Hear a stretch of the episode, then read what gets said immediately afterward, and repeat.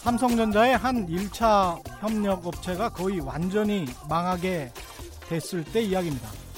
삼성전자가 납품 단가를 내리라고 하는데 이 업체는 사정이 어려워서 이를 받아들일 수 없다고 말하고 그 뒤로 매출이 급감하고 회사는 더욱더 부실해지는 악순환의 끝에서 이 회사 사장님은 언론에게 국회의원들에게 그동안 삼성전자에게 갑질당한 사연을 제보했었습니다.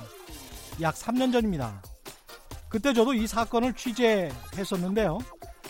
그러나 결국 이 업체는 생존하지 못하고 회사를 팔게 됩니다. 삼성전자의 협력 업체였으니까 모든 공정이 삼성 납품 위주로 되어 있고 삼성도 이 업체가 비슷한 하도급 업체에 넘어가면 자신들에게도 유리하니까 이 업체의 매각을 도와주기로 합의서를 작성했습니다. 그리고 그 합의서에 또다시 언론, 국회, 공정위 등의 삼성의 갑질 등을 제보하면 매각을 도와주지 않겠다는 식의 문구를 넣어놨더군요. 결국 이 업체 사장님은 삼성전자에게 갑질을 당했다는 기존의 주장을 번복해야 했습니다. 심지어는 이 업체 사장님 직접 국회의원실을 찾아다니면서 자신의 사례를 삼성전자의 갑질 사례에 넣지 말아달라고 하소연하고 다녔습니다. 그때 깨달았습니다. 재벌, 갑 중의 갑. 재벌은 자신이 거느린 을, 을을 통해서 언론, 국회, 공정위의 기능까지 마비시킬 수도 있겠구나. 역설적으로 이런 사례가 우리나라의 갑을 관계가 얼마나 완벽히 구조화 되어 있는지를 보여주는 사례라고 할 수 있겠습니다. 3년쯤 전의 일입니다. 지금은 바뀌었을까요? 안녕하십니까. 세상에 이익이 되는 방송 최경령의 경제쇼 출발합니다. 오늘의 돌발 경제 퀴즈부터 보내드리겠습니다. 경기 둔화로 중견, 중소업체의 자금 상황이 더욱 어려워지고 있다고 합니다.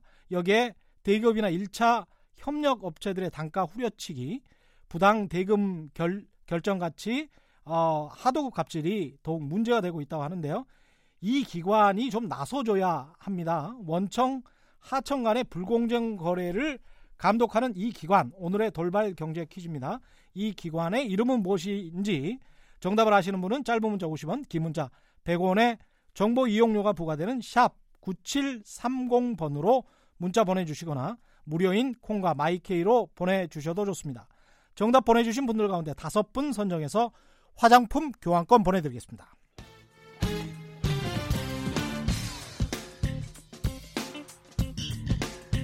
최경영의 경제쇼 수요 심화 토론. 대한민국 최고 전문가들과 경제 이슈에 대해 한 걸음 깊이 들어가 봅니다. 지난해 국내 자동차 산업의 부진이 깊어지면서 완성차 기업의 1차, 2차 협력업체인 중소부품업체들의 도산 소식도 이어지고 있습니다. 그런데 부도 위기에 처한 2차, 3차 협력업체들이 여전히 불공정 하도급 피해를 입는 것은 물론이고 1차 협력사들에 의해서 형사 고소를 당하고 실형까지 받는 일이 벌어지고 있다고 합니다. 부도로 수십억 원의 부채를 떠안고 어, 기업주는 구속 수감까지 된다는 자동차 하청업체 실태. 도대체 무슨 일이 일어나고 있는 건지 자세히 짚어보겠습니다. 오늘 아, 자동차 부품업체 실태를 자세히 전해주실 두 분 모셨습니다. 먼저 김남근 민주사회를 위한 변호사 모임의 민변 부회장 나오셨습니다. 안녕하세요. 예, 안녕하십니까? 예. 그리고 곽정수 한결의 선임 기자 나오셨습니다. 안녕하십니까? 예, 안녕하세요. 예. 먼저 그 곽 기자님께 질문 드려야 될 것 같아요. 최근 이 국내 자동차 산업이 좀 부진하니까 아무래도 제일 힘든 쪽은 부품 업체들, 협력 업체들일 것 같습니다. 그렇죠. 어, 지난해 경우에 이제 국내 완성차 업체들 또 이 중소 부품 업체들 고난의 행 구 였다 이렇게 볼 수 있겠습니다. 네. 그 지난해 연초부터 GM 대우의 경영난 심화로 구조 조정에 충격이 있었잖아요. 그렇죠. 그리고 이어서 현대기아차의 뭐 중국 시장 부진 등으로 인한 판매 둔화, 네. 또 경영 실조도 어닝 쇼크 수준으로 음. 어, 충격을 줬잖아요. 예. 근데 덩달아서 이제 중소 납품 업체들의 어려움이 극심해졌습니다. 예. 그동안 완성차 업체, 특히 이제 현대기아차가 급성장하면서 음. 그 성, 어, 성장의 과실들이 예. 하도급 업체로 또 일부 넘어오기도 했는데 예. 그러면서 이제 불공정 하도급 거래나 갑질 행포가 있어서도 견뎌낼 수가 있었죠. 그렇죠. 그런데 이제 그 성장이 한계에 도달하니까 음. 이제 그게 끊어진 겁니다. 그래서 예. 이제 매출 이익은 줄고 자금난은 심화되고 또 생산 줄이고 감원을 단행해도 살아날 희망을 보이지 않고 예.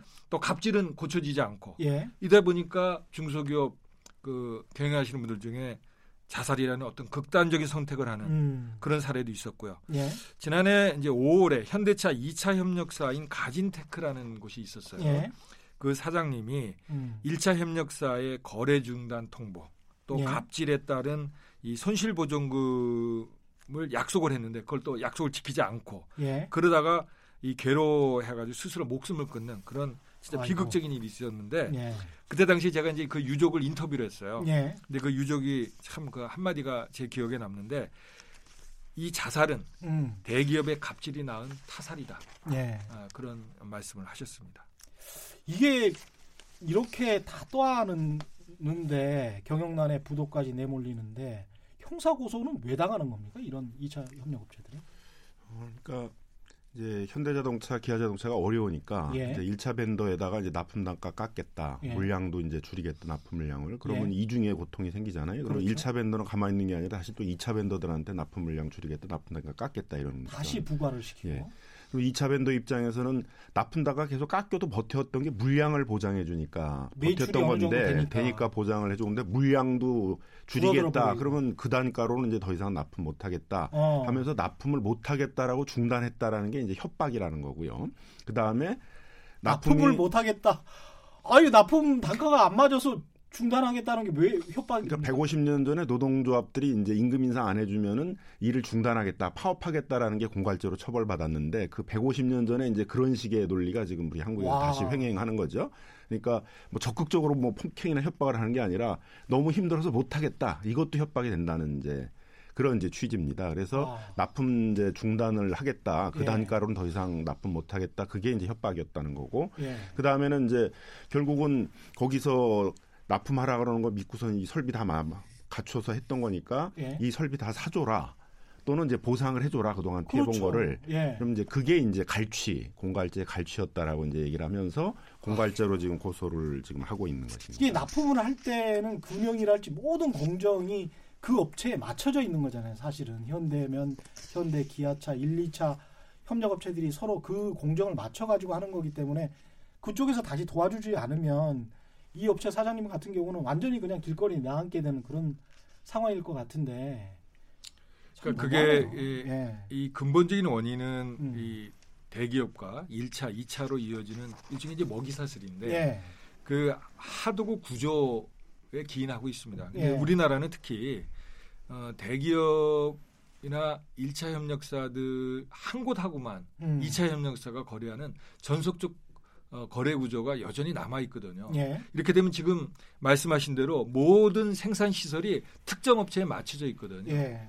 사실 이제 이거는 우리 전문가들은 노예적 그 하도급 구조라고 보통 어, 이, 설명을 합니까? 해요. 아. 왜냐하면 이제 선진국 같은 경우에도 많은 중소 부품업체들이 있지만 네. 걔네들은 여러 대기업들하고 복수 거래를 하잖아요. 그렇죠. 그러니까 한 군데에서 문제가 생겨도 다른 쪽으로 바꿀 수가 있죠. 중소기업은 살, 수, 살 그렇죠. 수가 있죠. 그러나 네. 우리나라처럼 많은 중소기업이 한 대기업이나 한 1차 협력사하고만 거래하게 되면 음. 그 협력사가 예를 들어서 거래선을 바꾸거나 하면 바로 죽음으로 내몰리거든요. 어. 이런 하도급 음. 구조가 그 바탕에 이제 깔려 있는 거죠. 예. 지금 지주와 노예 관계 뭐 거의 비슷하네요. 예. 공무원 지주와. 보통 이제 전속 거래라는 이제 그런 음. 표현을 쓰는데요. 그래서 그 현대 기아차가 1차 벤더하고 또 1차 예. 벤더는 2차 벤더하고 계약을 할때 자재 납품 계약서에다가 예. 당사자가 아닌 제3자하고는 거래하지 못한다. 이렇게 이제 아, 네. 그렇게 이미 쓰는군요. 다 이제 써, 써놓는 거죠. 예. 그러니까 국내의 부품업체, 국내 정비업체 부품을 팔 수가 없어요. 어. 그 다음에 이제 국내 업체가 해외 가서 이걸 수출을 할 수가 없어요. 예. 그래서 그 해외 같은 경우에 있어서는 현대 모비스나 현대 기아차만 부품을 AS 부품을 팔 수 있게 되니까 AS 부품을 다 제대로 공급을 못 하게 되잖아요. 예. 그러니까 현대차의 중고차 가격은 그냥 급락하게 돼 있습니다. 음. AS 부품이 제대로 공급이 안 되니까. 예. 그리고 현대차나 기아차에 있어 AS 부품을 주로 현 중국이나 대만의 업체들이 이제 음. 한다는 거예요. 한국의 업체들은 예. 수출을 못 하니까. 예. 그래서 이렇게 전속 거래 구조로 부품 업체도 묶어 놓고 정비 업체도 묶어 놓고 수출도 또 못 하게 해 놓고 이렇게 하니까 그 한국의 부품 중소기업들이 이제 경쟁력이 그냥 떨어지는 그러네요. 거죠. 잘못하면 연쇄 도산에 경쟁력 저하에 뭐 이중고 그렇죠. 그러니까 군산에서의 GM이 이제 문을 닫으니까 그냥 연속으로 다 망하게 예. 되는 것처럼 예.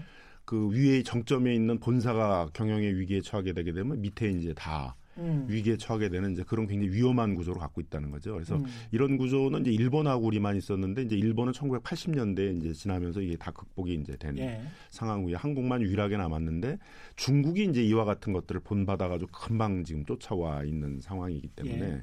자동차 업계에 있어서는 이러한 이제 전속 거래 구조들을 이제 타파를 하고 예. 이런 이제 수평적 네트워크 구조로 이 부품 산업 구조를 재편하는 음. 이게 이제 우리 국가에 있어야지 국가적 정책 과제로 지금 다가오고 있는 겁니다. 예. 이걸 제대로 못 하다 보니까 지금 제조업에서 뭉터기로 그냥 막 1년에 10만 개 이상의 일자리들이 그 줄어들게 되니까 결국은 문재인 음. 정부에서 뭐 재정을 쏟아부어서 일자리 정책을 하더라도 예. 한쪽에서 계속 제조업에서 이런 식으로 그 일자리가 줄어드니까 지금 산업적인 위기가 오고 있는 것이죠. 제조업 위기의 근저에는 사실은 이런 불공정 거래 관행이 있었던 거네요. 그렇습니다. 예. 그 아까 이제 우리 김남근 변호사께서 전속 거래 문제를 제기를 하셨는데 그래서 이제 문재인 정부 들어와서 공정위가 주관이 돼서 음.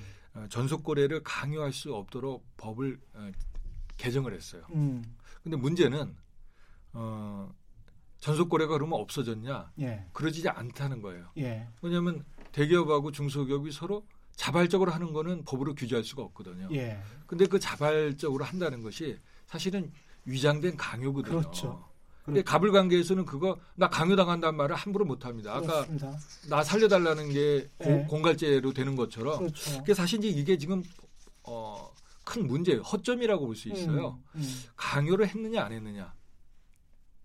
참 알 수가 없죠. 알 수가 없잖아요. 근데 사실은. 애밀한 그둘 어, 간의 사적 계약 관계이거든요. 예. 사실 이제 이 부분이 정부가 지금 앞으로 해결해야 될 과제입니다. 어. 그래서 표면적으로는 지금 강요된 전속 거래는 없다고 정부가 말해요. 어. 그런데 실제로는 안 그런 거죠. 그렇죠. 그렇죠. 숨겨져 있는 거죠. 위장돼 있는 거죠. 그리고 언뜻 생각하기에는 1차 협력업체 그리고 그 위에 있는 현대 기아차가 가장 상위의 포식자들이고 2차, 3차 협력업체들은 거기에 그냥 종속돼서 지금 따라가고 있는 거잖아요. 예. 근데 어떻게 이쪽에서 오히려 갈취를 한다거나 무슨 협박을 했다라는 그런 주장이 나올 수 있는지 참 이해가 안 되네요. 그런 것도. 어, 그러니까 먼저 이제 그 지금 자재 납품 계약서에다가 이제 반드시 우리하고만 거래해야 된다라는 것들은 없어졌어요. 예. 왜냐하면 2010년도에 이제 현대 모비스에 대해서 이런 자기하고만 거래를 하라라고 하는 것들이 이제 베타 조건부 거래행위라는 불공정행위라는 이제 판정이 있었고 예. 거기서 과징금 처분을 했는데 결국 대법원에서도 그게 확정이 됐습니다. 어. 그래서 지금은 이제 계약서에다 명문으로 쓰는 건 못하는 거죠. 음. 그 대신에 이제 그렇게 관리를 합니다. 예를 들면 정비업체에 대해서는 순정 부품이라고 그래서 예. 현대자동차 본사나 모비스에서 주는 그 물품만 써야지 다른 걸 쓰게 되게 되면 이제 등급을 낮추는 거죠. 아. 그러면은 이제 그 정비업체에다가 수리 물품 수리 그 현대자동차 본사에서 이제 이렇게 수리 물품을 무상 보증 기간 동안에 있어서는 예. 이제 수리를 맡기게 되는데 그, 그 물량을, 물량을 안 주는 거죠. 안 주는 그러니까 이제 어쩔 수 없이 그 등급을 유지하기 위해서는 이제 본사에서 내려오는 것만을 써야 되고 정비업체들이 부품업체 거래를 못하고 아. 부품업체에 대해서는 이제 수시로 음. 정부에서도 그래서 박근혜 정부에서 이제 2015년서부터는 대체 부품 인증제라는 걸 해가지고 예. 대체 부품 인증을 받게 되면 이제 그거는 그 부품업체가 어. 그 정비업체가 거래를 할 수 있도록 이렇게 했는데 예. 부품업체 인증을 받은 게 대체 부품 인증을 받은 게 네 개밖에 안 돼요.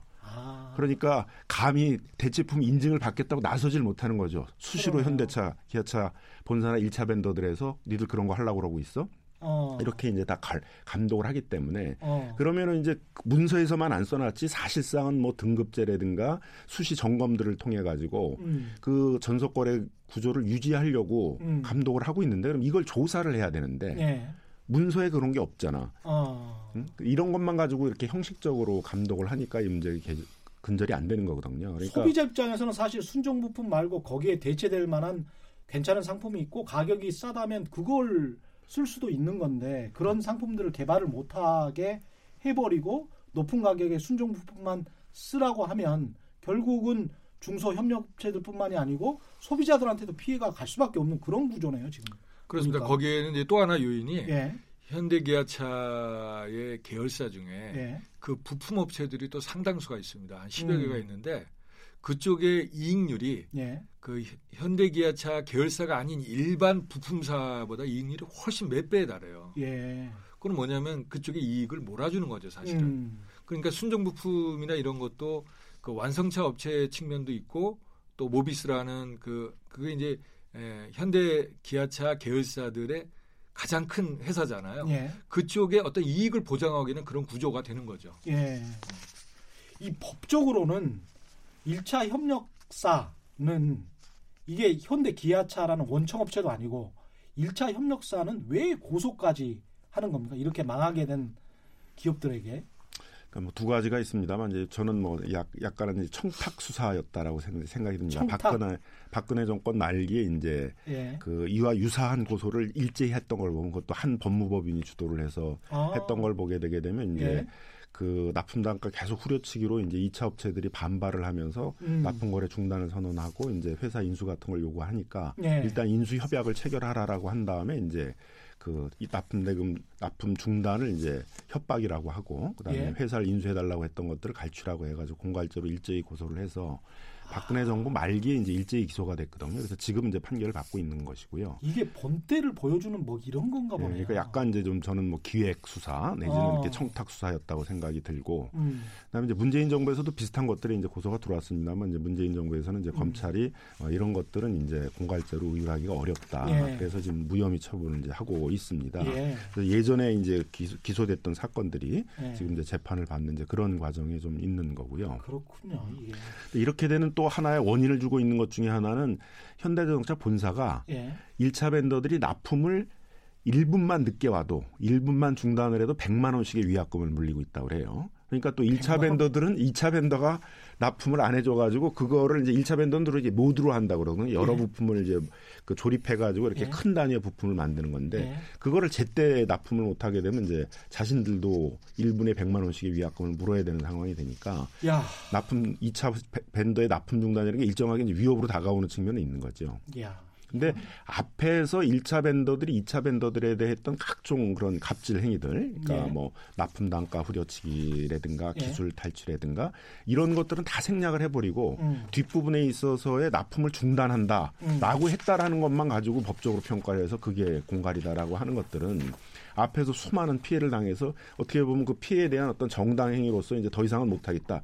피해를 못 당하겠다고 한 것인데 그걸 앞에 걸 다 생략버리고 뒷것만 가지고 공갈죄로 의율할 수가 있냐에 대해서는 형법학자들도 이건 너무 과잉 처, 처벌이다, 과잉 수사다 이제 이런 비판을 하고 있는 것입니다. 아프니까 아프다라고 한 건데 그거를 못하게 나 아프다라고 말도 못한다는 거예요. 이게 뭐 참 이해가 안 됩니다. 그리고 이걸 재판부가 받아들인다는 것도 참 이해가 안 되는데. 그러니까 이게 지금 어, 제가 확인한 예? 이런 동일 어, 유형의 사건. 예? 저는 이제 이 사건을 어, 줄여서 어떻게 표현하냐면 음. 을들의 비명, 을들의 예? 살려다라는 비명을 공갈죄로 올가매는 신종 갑질 사건이다 이렇게 이제 표현을 하는데 예.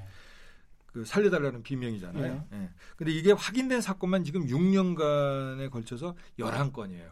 어, 근데 사실 대부분이 실형 선고를 받았습니다. 그 기업주들이요. 협력업체 그 2차 협력사야. 예. 예. 그러니까 대표적인 사건이 사실은 어, 올 1월에 항소심에서 어, 유죄 판결이 에, 또 나왔던 태광공업 사건이에요. 예. 예. 이게 이게 원래 이제 2017년도에 이, 발생을 했는데 예. 어, 작년 어, 1월 아, 저 1, 1심에서 예. 국민참여재판으로 이제 제기했는데 그때는 법정과 아저 어, 집행유예로 음. 어, 유죄는 판결받았지만 집행유예를 풀려났죠. 예. 근데 올 1월 항소심에서 이 태광공업 적 경영진 이 아버지하고 아들입니다. 이 부자인데 모두 실형 선고로 바뀌었어요. 아버지 아들 전, 전부. 전부 그래서 징역 4년과 징역 2년 6개월. 법정 구속돼 가지고 함께 포승줄로 끌려 나가는데 그때 당시 어. 재판정에 함께한 가족 또 예. 다른 중소기업들 그 같은 피해를 보고 예. 있는 그런 어, 동료 중소기업인들이 아주 눈물 바다가 됐다고 합니다. 현대 기아차 2차 협력 업체죠. 태광공업이. 아 그렇습니다. 근데 이게 에, 어, 이 1심에서도 그렇고 2심에서도 그렇고 어, 당사자는 물론이고 이제 어, 그 변호인 쪽에서 이건 단순 공갈 사건이 아니다. 예. 이 불공정 하드급 거래라는 구조적 문제가 이 바탕에 있다. 그렇죠. 그래서 다행히 이제 그 부분이 그나마 조금 어, 반영이 돼서 1심에서 예. 유죄지만 집행유예로 이제 실형을 면한 건데 음.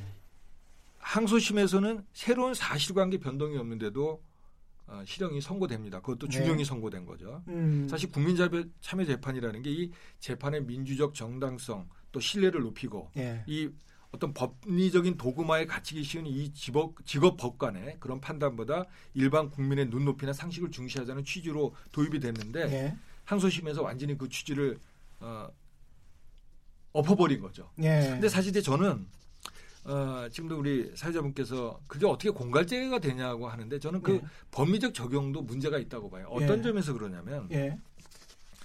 어, 이 어, 태광공업의 전 경영진이 예. 이 공갈죄로 고소를 당한 이후에 일관되게 주장한 게 우리가 공갈을 통해서 기업을 예를 들어서 인수하기 싫은데 음. 인수하도록 하고 예. 또 인수하더라도 비싼 값에 인수하도록 했다면 예. 지금이라도 계약을 무효로 하자고 얘기를 했어요. 그렇죠. 상식적으로. 아니 상식적으로 어. 그렇잖아요. 예. 그런데 예. 검찰도 이 부분에서 그건 내가 관여할 바가 아니다. 예. 법원은 물론이고 예. 또 당사자들도 전혀 거기에 대해서 응하지 않은 거예요. 그래서 저는 이게 위장된 공갈 피해 사건이다. 아. 이렇게 보는 겁니다. 아니 1차 협력업체 입장에서는 이게 공과를 원치 않는 계약을 했다면 그렇죠. 본인이 그냥 원인 원인 무효로 해서 계약을 파기하면 되고 그렇게 당할 만한 이유가 전혀 없는데 네. 그리고 네. 그럴 만한 법적인 사회적인 권력이나 이런 게 1차 협력업체가 훨씬 더 클 텐데 이 사람들이 앉아서 왜 공과를 당합니까? 그래서 아까 우리 김남근 변호사님이 예. 이게 기하, 기획된 사건이라는 표현을 썼잖아요. 예. 그래서 제가 이제 그 부분을 잠깐 말씀드리고 싶은데 음. 어, 우리 에, 김남근 어, 부회장님은 이제 같은 법조인이니까 좀 신중하셔서 그러신 것 같아요. 그 이들 사건의 뒤에 그 고소인의 뒤에 음. 거대 로펌이 있습니다. 아 그래요? 이게 우리나라의 최대 로펌인 로펌이라 불리는 김현장이에요. 네. 안 끼는 데가 없군요. 그러니까 아까 네. 제가 말한 말씀드린 6년간 11건의 사건이라고 그랬는데 네. 그 대부분의 경우에 김현장이 그 법률 대리인이에요. 음. 근데 이게 보면은 김현장이 이 어, 기업 인수 계약, 음. 소위 그 공갈의 행위가 있었다고 하는 인수 계약의 전 과정에 사실 관여를 하, 합니다. 음. 실제 들어가서 본인들이 계약서 하는 것도 어, 관여를 해요. 야, 이게 일종의 노무 관리 같은 그런 느낌도 듭니다. 그리고 검찰 수사 과정은 물론이고 재판 과정에서 당연히 김현장의 입김이 작용하죠. 예. 사실 요번에 그 태왕 사건을 보면 항소심 재판부의 판결문을 보면 예. 그 어, 판결 이전에 김현장에서 제출한 의견서가 있었어요. 거기에 거의 복사판입니다. 음, 판결문 자체가 그렇습니다. 김현장 의견서의 복사판이다. 그래서 이게 저는 어, 이 김현장이 이 사건을 처음부터 사전에 치밀하게 기획한 거 아니냐는 그런 사실 음. 의심도 있어요. 예. 네? 자, 물론 그러니까 처음에 기업 경영권을 헐값에 인수하고 예. 그 을은 공갈 기업인으로 올가매고 예. 또 그에 필요한 대기업이나 검찰과 법원을 연결하는 어떤 고리 역할을 누군가 해야 되잖아. 예. 그거를 김현장이 한 거 아니냐는 거죠. 그리고 그걸 통해서 자기네들은 막대한 수입료를 챙기는 거니까. 음. 그리고 그 수입료는 사실은 1차 협력업체에서 나왔을지 안 나왔을지도 잘 모르겠습니다. 지금 같은 구조라고 본다면 의심이 들만하네요. 그렇습니다. 이 김현장에는 네. 요런 유형의 사건만 전담하는 음. 팀이 있다고 합니다. 예. 이게 저는 그러니까 법리적으로 따지면 망하게 생겼으니까 우리 공장 사줘라라고 이야기를 했는데 그게 공갈이 되려면 공갈을 당한 사람이 뭔가 공갈을 당할 수밖에 없는 약자의 지위에 있어야 되는 거 아닙니까? 그러니까 보통은 이제 공갈죄라는 거는 예. 자기 우월한 지위를 이용해서 예. 그 약자에 대해서 돈을 내놔라 이렇게 해야 되는 거잖아요. 예. 근데 여기는 이제 경제적 지위를 보게 되면 지금 공갈적으로 들어가서 그 재판을 받고 있는 사람들이 훨씬 약자잖아요. 근데 그 약자들이 강자를 상대로 해가지고 이제 협박을 했다 예. 이렇게 하니까 일반적으로도 좀 이렇게 이해가기가 어렵고 음, 예. 그다음에 사건의 전체 과정을 이렇게 몇 년 동안 이루어졌던 전체적인 그 납품 과정과 납품 단가가 계속 후려치면서 음. 그 2차 벤더들이 입었던 피해나 이런 것들에 대한 판단을 생략해 버리고 예. 뒷부분만을 이렇게 끄집어내 가지고 예. 그 마지막에 저항을 하면서 격하게 반발했던 그것만 이제 끄집어내 가지고 이제 그걸 협박이다. 예. 그거에 의한 이제 회사를 인수하라는 게 갈치다라고 이렇게 하다 보니까 예. 사건의 전체적인 파악에 있어서도 좀 문제가 있고 어. 법리적으로도 이게 과연 그럼 공갈의 고의가 있었겠냐. 예. 2차 벤더들이 그냥 예. 나 피해를 배상해 달라. 변상해 달라라는 게 그게 협박을 해 가지고 그 자기가 정당하게 받지 못할 어떤 경제적 이익들을 취하려는 예. 그런 고의가 있었겠냐라는 거에 대해서도 의미는 있는 거죠. 그러니까 예. 형법학자들이 이건 과잉 항상 형법이라는 건 최후의 수단으로 개입을 해야 되는데 그렇죠. 수시로 이렇게 개입을 해가지고 어떻게 보면 민사적인 어떤 협상이나 그렇죠. 합의나 이런 거로 해결될 문제를 이제 어느 쪽에 유리하게 형사적인 제재를 가해서 하는 이제 이런 방식이 정당하냐라는 거에 이제 의문이 제기가 되는 거죠. 아니 그리고 자본주의 원리를 봐도 이게 전속 계약이 그 사실상 관행적으로 이루어졌고 이 2차, 3차 협력업체들이 사실 경쟁력이 굉장히 있어가지고 기술이 좋았어요. 그래서 잘 만들어. 그래서 이 회사가 망하면 1차 협력 업체나 현대 기아차까지 타격이 가기 때문에 이 회사를 어떻게든 인수를 해야 되는 그런 상황이면 돈 많이 주고 인수를 할 수밖에 없는 거 아닙니까? 그게 자본주의 원리지 그게 어떻게 무슨 공갈이 되는 건가요? 난 이해가 안 되네 이게. 우리 저 진행자분 예. 변호사 해도 될 것 같아요. 그 바로 똑같은 내용을 예. 법정에서 그 변호사가 예. 어, 주장을 했습니다. 이거는 예. 1차 협력사의 합리적 경영 판단에 의해서 인수한 측면이 다분히 있다. 그러니까요. 근데 그게 예. 하나도 인정이 안 됐어요. 근데 사실은 어, 저는 설령 유죄라 하더라도 예. 이제 뭐 어, 예를 들면 이런 주장을 했어요. 예를 들어서 그 태양공호 같은 경우에 음. 그전 어, 경영진이 예를 들면 내가 여기서 잘못돼서 기업이 망하고 우리 어, 직원들이 일자리 잃게 되면 나는 살 어, 의미가 없다 그래서 자기 가슴에 칼을 품고 다녔다 그래요. 아. 그리고 예를 들면 이제 그 납품 공급을 못 하겠다 그러면 대기업 그 1차 협력사에서 예. 밤에 몰래 들어와서 그 중소기업이 갖고 있는 부품 생산에 필요한 금형을 훔쳐갑니다. 그러니까 그런 걸 막기 위해서 음. 거기다가 불을 지르겠다고 막 신나 같은 걸 갖다 놔요. 예. 이런 것들이 다 이제 공갈의 증거가 된 거예요. 다 양보해서 좋다 이거예요. 그게 예. 공갈의 증거가 된다. 예? 예? 그런데 설령 유죄를 하더라도 예. 이 태광공업 사건의 사례를 보면 음. 이 법원의 태도를 보면 이 기울어진 운동장이라는 느낌을 지울 수가 없어요. 예. 를 들면 그 아까 말씀드린 것처럼 부자가 함께 실형을 당했잖아요. 예. 사실 수천억 수백억의 배임 횡령 탈세를 저지른 재벌 사건에서도 이런 전례가 없어요. 그러니까요. 기소 자체를 부자를 동시에 하는 경우가 없어요, 거의. 그러니까요. 그렇죠? 예. 그래서 사실 법조계에서는 이건 인륜과 천륜에 반한다는 음. 그런 지적이 있었고 예. 또 형량도 지금 어, 아들이 4년의 실형이 나오고 예. 그 아버지가 2년 6개월이니까 합의 6년 어 6개월이잖아요. 예. 근데 제가 이제 특정 사건을 예를 들어서 그런데 그 한 재벌 그룹 제가 이제 그룹 이름을 빼겠습니다. 한 예. 재벌 그룹의 조세 폴탈 사건으로 작년에 유죄 판결이 나왔는데 예. 그 어 조세 포탈 금액이 1,300억이에요. 지금 이번 사건은 그 회사의 인수 금액이 50억이었어요. 아. 그럼 26분지 1이거든요. 예. 그런데 형이 그, 그 재벌 그룹의 형은 뭐였냐면 징역 3년이에요. 예. 절반도 안 되죠. 음. 이게 이게 사실은 어, 이번 판결이 설령 유죄라 하더라도 예. 그 형량이 음. 얼마나 형평성 측면에서 공정 측면에서 문제가 있었는지를 아주 단적으로 보여주는 사례라고 볼 수 있을 것 같습니다. 아마 진짜 제 판단에는 그 예. 이제 1차 밴더들이 좀 위기 의식을 갖고 있는 것 같아요. 예. 2차 밴더들이 이렇게 이제 막 음. 저항을 하기 시작하니까 예. 지금 이 상황은 좀 굉장히 오래 갈 수 있는 상황인데 예. 계속 그 현대 기아차가 빠르게 경쟁력을 회복할 가능성보다는 이제 어려워지니까 계속 예. 1차 밴더들한테 이제 그런 경영상의 위기를 전가하려고 할 것 같은데 예. 그러면 2차한테 자꾸 전가를 해야 되는데 2차들이 이렇게 반발을 하게 되면 안 되잖아요. 예. 그러니까 예봉을 꺾기 위해서 좀 기획적으로 음. 공갈죄로 고소를 해서 처벌을 받게 하는 측면이 있고 네. 거기다가 이제 어쨌든 실형이나 이렇게 해서 엄중하게 처벌받는 것들을 보여줘야만 2차 밴더들이 저항을 못한다 이제 이런 생각들이 있어서 음. 그 재판 과정까지 끝까지 쫓아가면서 계속 김현장을 통해 가지고 의견서를 내고 실형이 음. 필요하다 중형이 필요하다 어쨌든 이런 이 전속적 거래 구조화에서 기존에 잡혀져 있던 이 거래 질서를 유지해야 된다 이제 이런 이제 그 예. 압박을 보여주는 것들이 음. 좀 이런 실형에 좀 반영되고 있다 이렇게 이제 보여집니다. 음. 그래서 이러한 이제 불공정한 전속적 거래 구조는 좀 타파되고 예. 그 다른 예를 들면 미국 같은 경우에 있어서는 구글이니 애플이니 이런 데들이 여러 중소기업과 네트워킹을 하고 있거든요. 그래서 필요한 제품을 만들 때마다 이제 같이 만들자라고 설득하고 예. 거기 기여한 거에 대해서는 여러 가지 성과 보상도 하고 예. 하는 이제 그런 어떤 수평적 네트워크 구조로 돼 있는데 우리는 이제 이 전속적 거래 구조화에서는 새로운 상품을 만들기도 이제 점점 어려워지고 음. 있어요. 중소기업들은 기술을 개발해야 될 유인이 없다 보니까 예. 이건 좀 극복해야 될 과제인데 음. 기존에 있어서의 어떤 그 구질서, 불공정한 구질서를 좀 유지, 유지하 유지하기 위해서 너무 좀 폭력적인 방식들을 쓰면서 유지하려고 하는 것들이 아닌가 이제 그런 생각도 듭니다.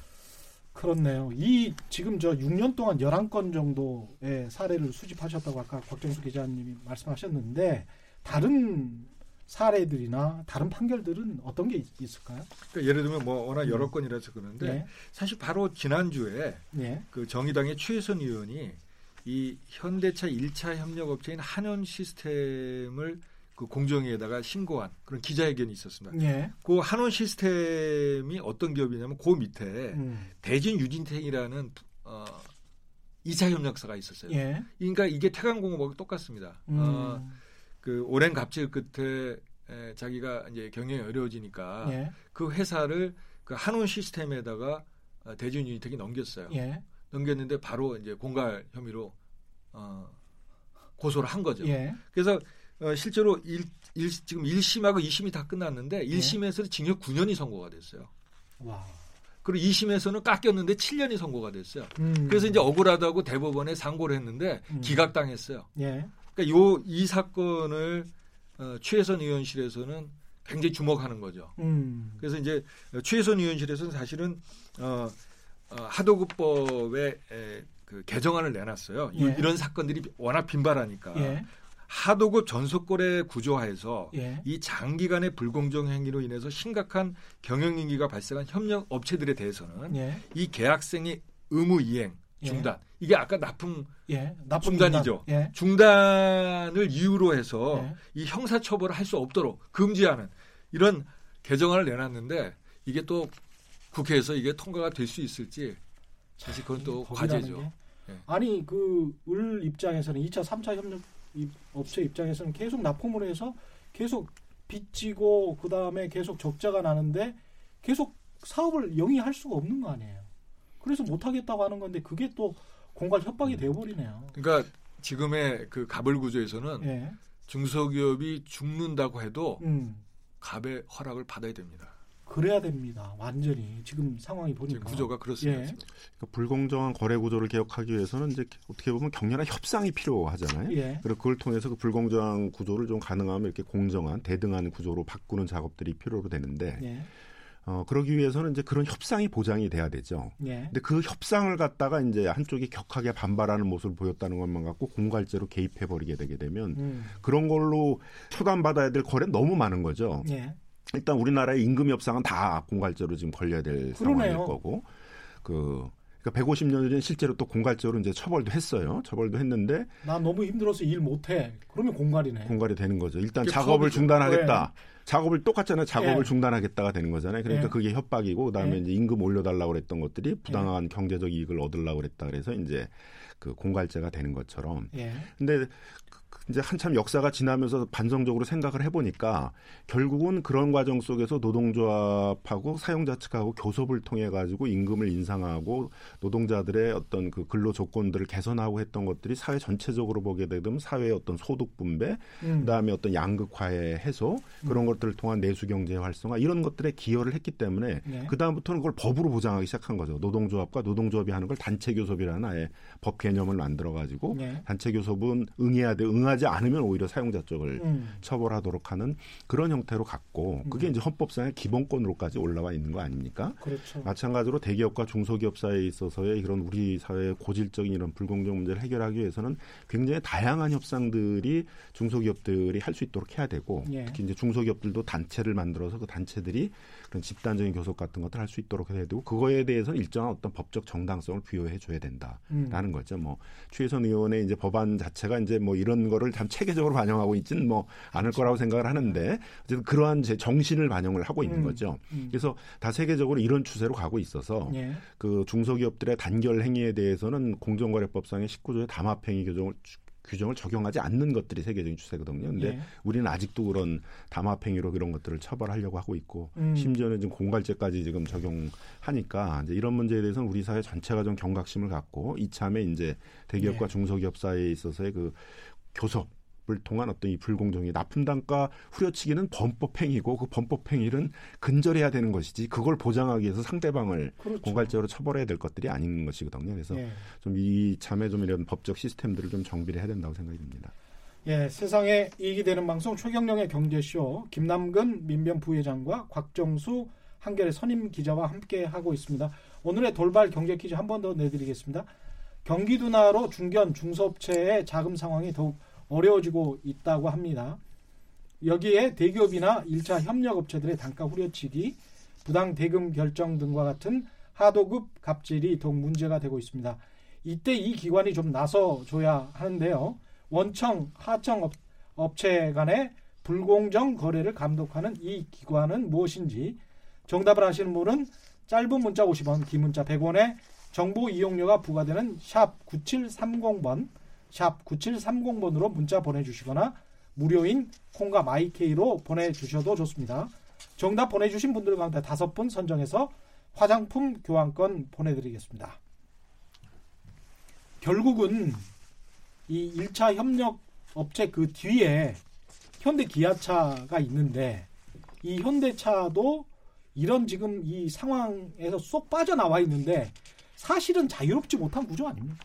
그렇습니다. 이게 예. 어, 구조적으로 불공정 하도급 거래라는 게 예. 지금 이제 이번 공갈제 사건은 1차 협력사하고 2차 이하 협력사 의 분쟁처럼 보이지만 예. 실제적으로는 최상위에 있는 그 완성차 업체 현대기아차가 음. 대표적이죠. 예. 그 밑에 있는 1차 협력사. 사실 1차 협력사라고 하지만 예. 매출 규모는 수조 원에 달하는 대기업들이에요. 아. 그다음에 이제 2차 이하 협력사가 진짜 이제 중소기업들이죠. 예. 그 먹이 사슬처럼 이어지는 그 가운데서 벌어지는 거거든요. 예. 물론 이제 현대기아차는 이건 1차와 2차 협력사 간의 분쟁이지 음. 자기네들은 갑질 안 하니까 우리를 끌어넣지 말라고 얘기를 합니다.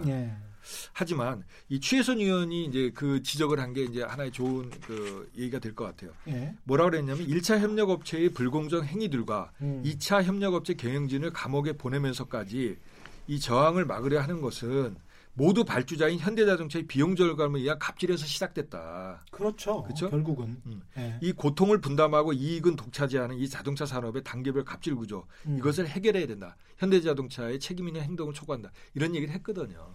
그러니까 사실은 본인들 본청 원청 업체의 영업이익률을 사실 정해놓고 한 10%, 1차는 뭐 5%, 2차, 3차는 4%, 3%뭐 이런 식으로 사실 정해놓고 단가를 후려치잖아요. 네. 그래서 이제 그 참여연대 등 시민단체가 네. 이제 작년에 현대자동차에 대해서 그 네. 현대자동차 1차 벤더가 2차 벤더 대해 하고 있는 그런 갑질행위, 불공정 행위에 대한 실태 조사를 하고 네. 그거에 대한 개선책을 마련할 것들을 촉구하는 이제 질의를 보낸 적이 한 두 차례 있었습니다. 네. 그거에 대한 현대자동차 측의 답변은 이제 우리가 1차 밴더와 2차 밴더들 사이에 있어서의 문제에 개입하게 되면 부당한 경영 간섭이 돼서 안 된다. 음. 그, 그 자체도 또 불공정위가 될 수가 있다. 이제 이런 주장을 했어요. 예. 그래서 공정위에다가 이제 회신을 질의를 해봤더니 예. 공정위는 1차 밴더와 2차 밴더 사이에 있어서 불공정 문제를 개선하기 위해서 1차 밴더들이 노력하는 본사가 노력하는 것들은 절대 부당 경영 간섭이 되지 않는다. 이런 답변도 음. 이제 했는데 이 현대 자동차는 계속해서 이제 그 자기들에게 책임이 들어오게 되면 1차 vendor와 2차 vendor 사이에 개입하기 어렵다고 얘기하고 예. 또 실제 운영에 있어서는 1차 vendor들한테 전부 다 원가 자료를 내라고 그러거든요. 예. 1차 vendor들이 내야 되는 원가 자료 중에 2차 vendor들한테 부품을 어떻게 공급받느냐. 음. 부품에 다시 또 원가 자료들이 다 들어가게 이렇게 돼 예. 있습니다. 예. 그래서 실제로 그 현대자동차에서 이 부품에 있어서의 그, 그 내부 내역을 다 파악하고 있거든요. 예. 2차 vendor에서 노무비로 얼마 들어가고 1차 vendor에서 노무비로 얼마 들어가고 재료값이 얼마고 예. 이런 걸 하면서 자기들이 거기에 1차 밴더한테는 어느 정도의 이윤이 적정하다까지를 다 정하고 음. 2차 밴더들은 요 정도가 이윤이 적정하다는 걸 다 정해서 예. 그렇게 해서 이제 납품 대금을 이제 싸게 음. 설정을 해서 여기서 이제 폭스바겐이나 이런 다른 해외 경쟁사보다 우위에 쓰는 거거든요. 현대자동차가. 예, 예. 이걸 이제 다른 뭐 일감 몰아주나 이런 걸로 이제 다 예. 어, 다 이제 유출시켜 가지고 음. 결국 이제 마찬가지가 되는 이제 그런 구조로 되어 있는데요.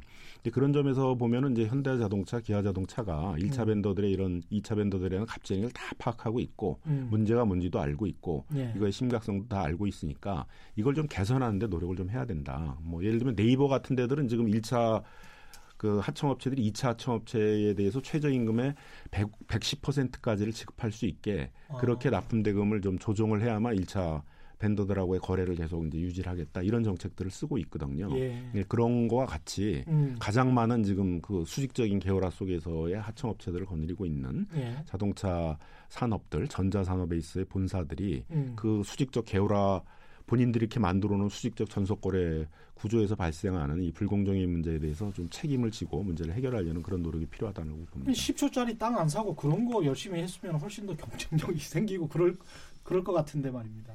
이 공정거래위원회에 이 2차, 3차 협력업체들 피해 받고 그다음에 이제 오히려 지금 법적 처벌을 받고 있는 이 업체들이 하소연할 곳이 공정거래위원회밖에 없을 것 같은데 거기에다 뭐 신고를 하면 뭐 어떻게 되는 거 없습니까?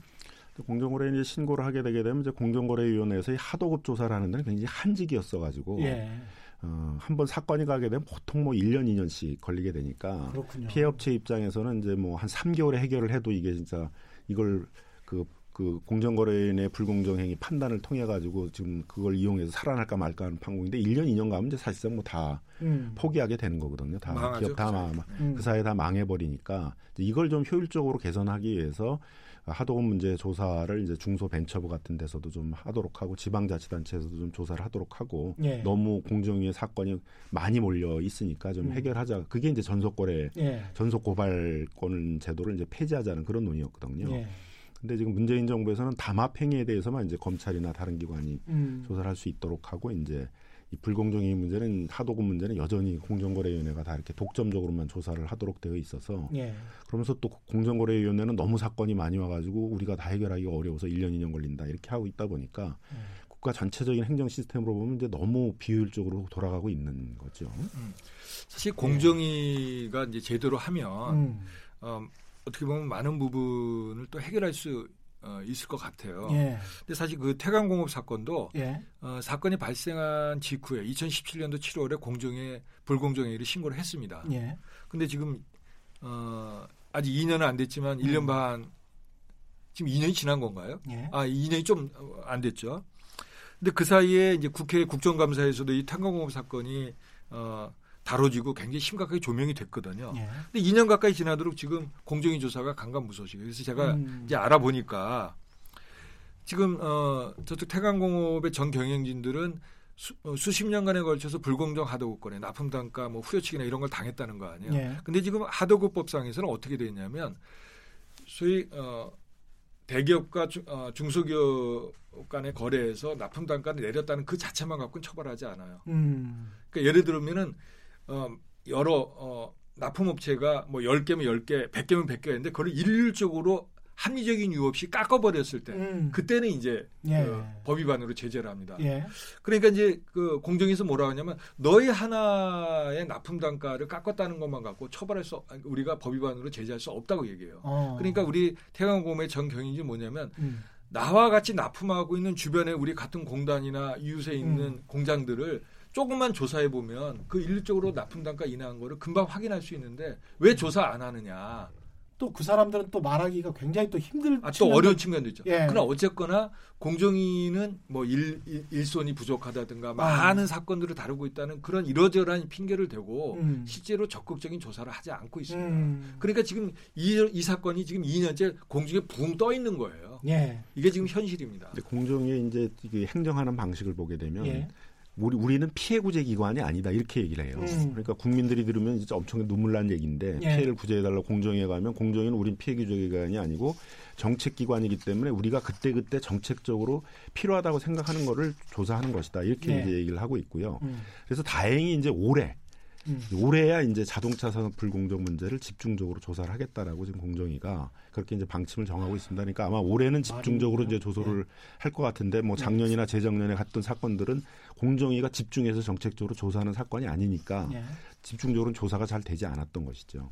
예, 오늘은 여기까지 해야 되겠습니다. 지금까지 김남근 민변 부회장 곽정수 한겨레 선임 기자와 함께했습니다. 두 분 오늘 말씀 감사합니다. 고맙습니다. 예, 감사합니다. 돌발 경제 퀴즈 정답은 공정거래위원회였고요. 당첨자분들은 아, 제작진이 또 직접 연락드리겠습니다. 저는 KBS 최경령 기자였고요. 지금까지 세상에 이익이 되는 방송 최경령의 경제쇼였습니다.